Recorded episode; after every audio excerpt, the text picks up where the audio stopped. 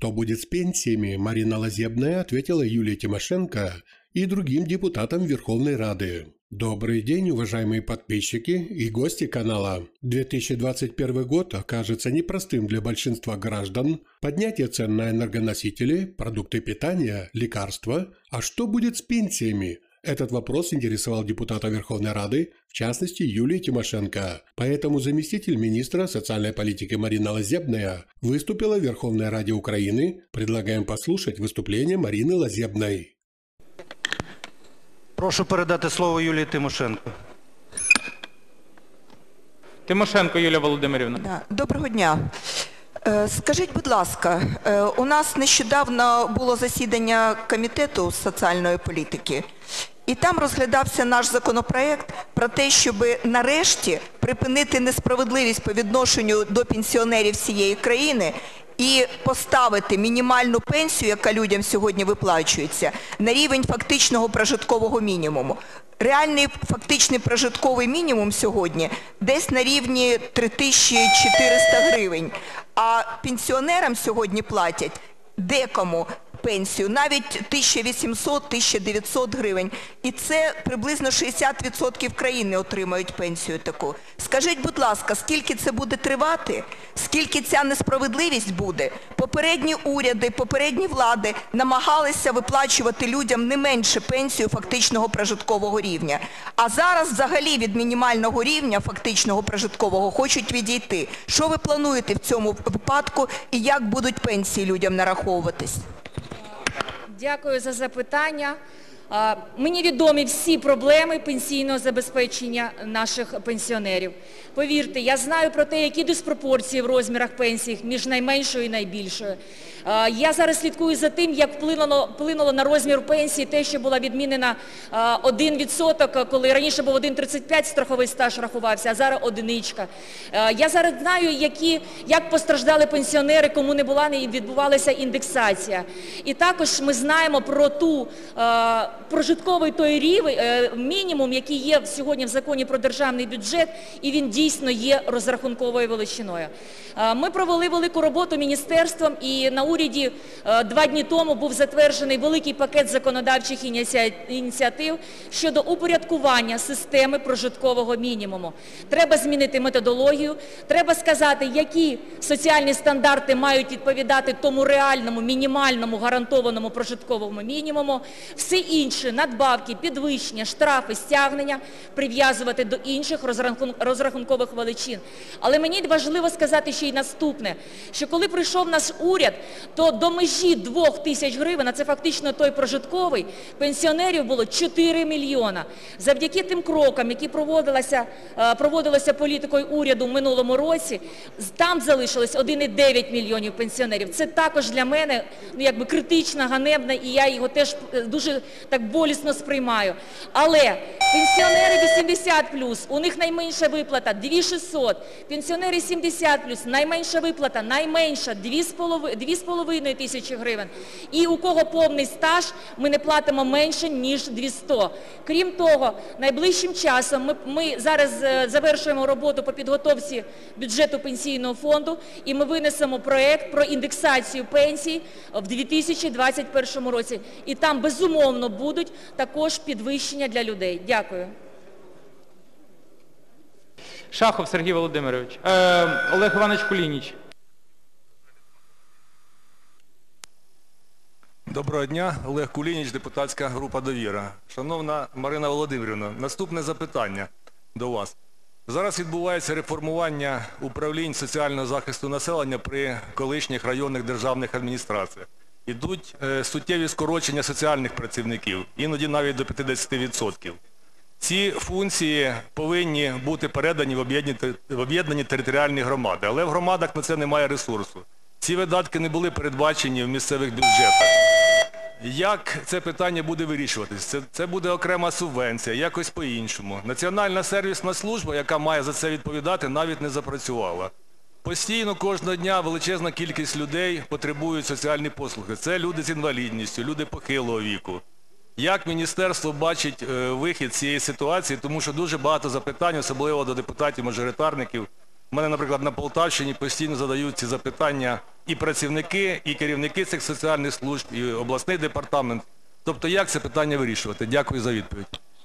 Дякую, шановний народний депутат. Це дійсно така серйозна проблема, тому що е, в кінці року був прийнятий відповідний закон і сьогодні відбувається реорганізація е, районного рівня.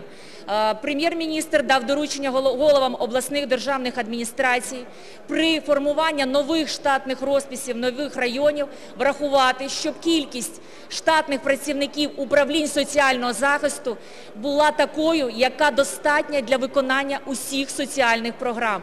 Це перше. Ми зараз завершуємо, е, дивимося ситуацію, яка є по країні, наскільки кожний регіон е, скорочує штат соціальних працівників колишніх управлінь, в управліннях районного рівня. Стосовно Національної соціальної сервісної служби. 24 грудня Національна е, соціальна сервісна служба запрацювала. Центральний апарат повністю виконує сьогодні свої повноваження і функції. Центральний апарат. Територіальні органи, вони також визначені вже в постанові уряду, вони створені, але на них треба кошти, їх треба сформувати на регіональному рівні і дати старт вже повноцінний цієї вертикалі е, управління соціального захисту. Е, ну, ви запитали, коли. Я б дуже хотіла, щоб це сталося, наприклад, е, в, в другому кварталі цього року. Але, безумовно, ще багато є проблем для того, щоб ми запустили повноцінну е, нову е, службу на місцях. Дякую. Ананченко Михайло Олегович. Прошу передати слово Гришині. Грішина Юлія Миколаївна.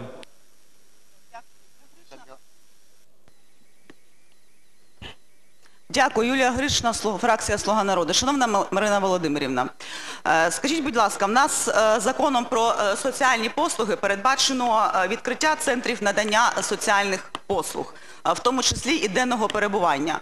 Це центри, які дуже необхідні окремим категоріям населення в Україні. Е, Там люди можуть отримати і послуги е, соціальної реабілітації, а соціальної адаптації по підтримці свого здоров'я і так далі. Ми знаємо, що, на жаль, в нас є достатньо велика кількість пенсіонерів, е, які є самотніми і які потребують догляду. І тому дійсно ці, центри є дуже важливими. Тому скажіть, будь ласка, скільки таких центрів та їх філій було відкрито за цей останній рік в Україні?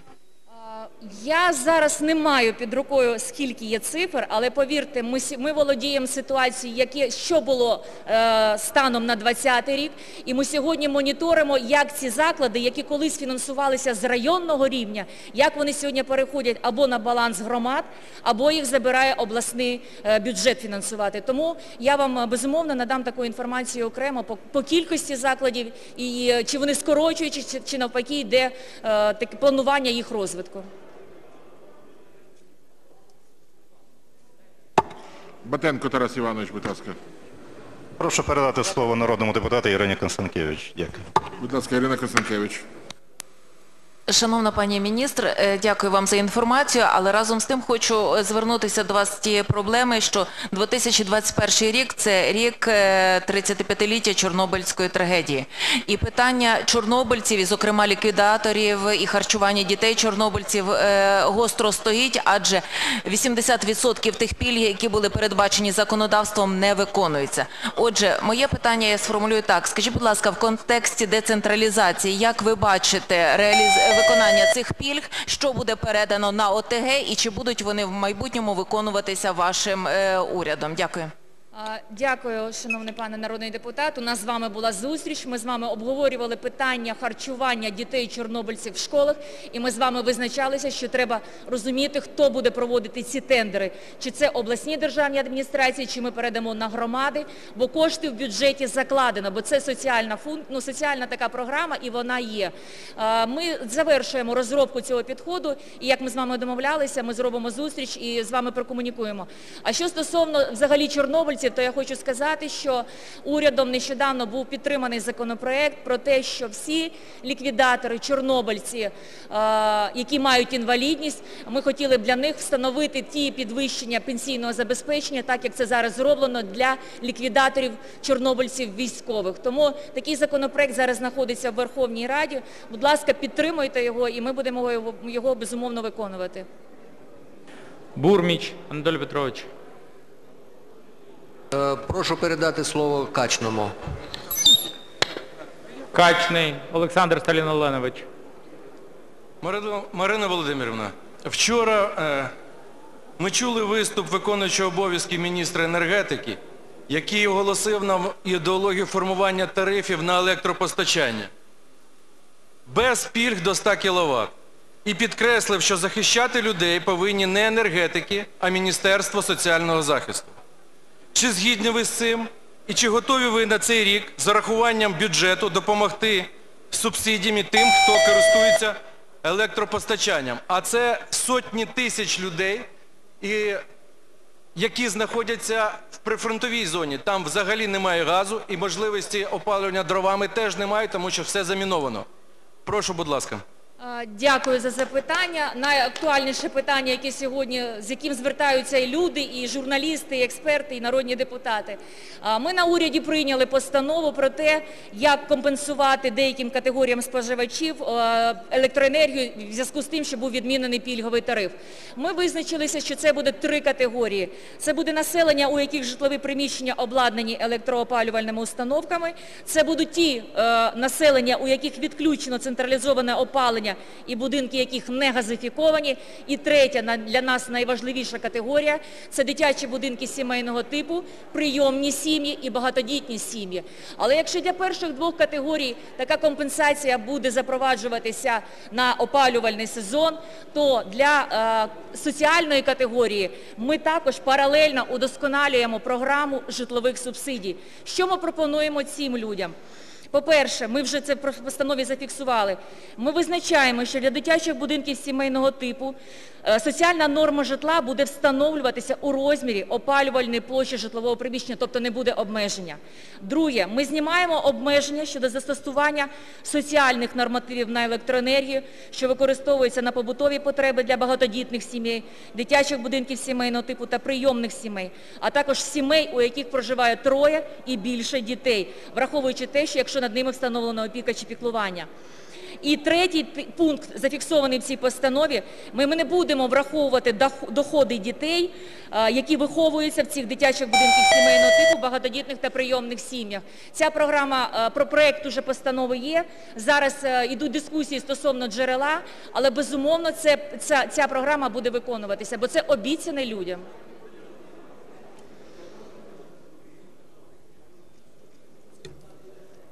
Бобровська Соломія Анатолівна, крайні, крайні запитання. Клименко Юлія Леонідівна. Шановна пані міністр, працюємо? Хотіла вас е, задати вам запитання з приводу е, реформи е, системи інституційного нагляду дітей, яка була стратегія якої була розроблена в 2017 році, затверджена. А зараз на вашому сайті знаходиться розпорядження, яка фактично знищує цю реформу. Я хочу вам нагадати, що в таких будинках, в інтернатах, в школах-інтернатах, різного роду спеціалізованих школах знаходиться 106 тисяч дітей на даний момент. Загально відповідно до статистики дослідження, всього 1% цих дітей можуть отримати вищу освіту. Всього 10% взагалі соціалізуються. Скажіть, будь ласка, чому ви зупиняєте таку важливу реформу і калічите дитячі душі? Дякую. Е, Дякую, пані народний депутат. Е, Ви е, трошечки викривили ситуацію, тому що міністерство за реформу деінституалізації, міністерство за те, щоб дитина знаходилася в сім'ї і надати і ми діємо в найкращих інтересах дитини. Те розпорядження, про яке ви говорите, воно стосується тільки спеціальних шкіл для людей для діток з обмеженими можливостями. Тобто е, в очікуванні в стратегії змінюється напрям, коли відбудеться саме реформа цій такій важливій категорії. Але якщо так ця реформа вона викликає сьогодні великий резонанс, і ми вже завершили національне е, обговорення самої стратегії, не у цього конкретного компоненту по, по е, спеціальних школах для діток з інвалідністю, а по всій стратегії. І повірте, її треба осучаснювати, подивитися критично, що відбувається, наскільки, наскільки вона сьогодні є дієва, і е, рухати її далі. Ця реформа це пріоритет міністерства, і тут немає е, ніяких. е, Не кричіть, будь ласка, шановні колеги. Я Не перебивайте один одного. Продовжуйте, будь ласка. Все? Дякую. Это были новости Час на для канале запитань Фьюз. вичерпаний. Подписывайтесь на наш Марина канал, если вы Володимирівна, еще будь не ласка, сідайте в подписаны. ложу Ждем уряду. ваших комментариев. Всего вам хорошего.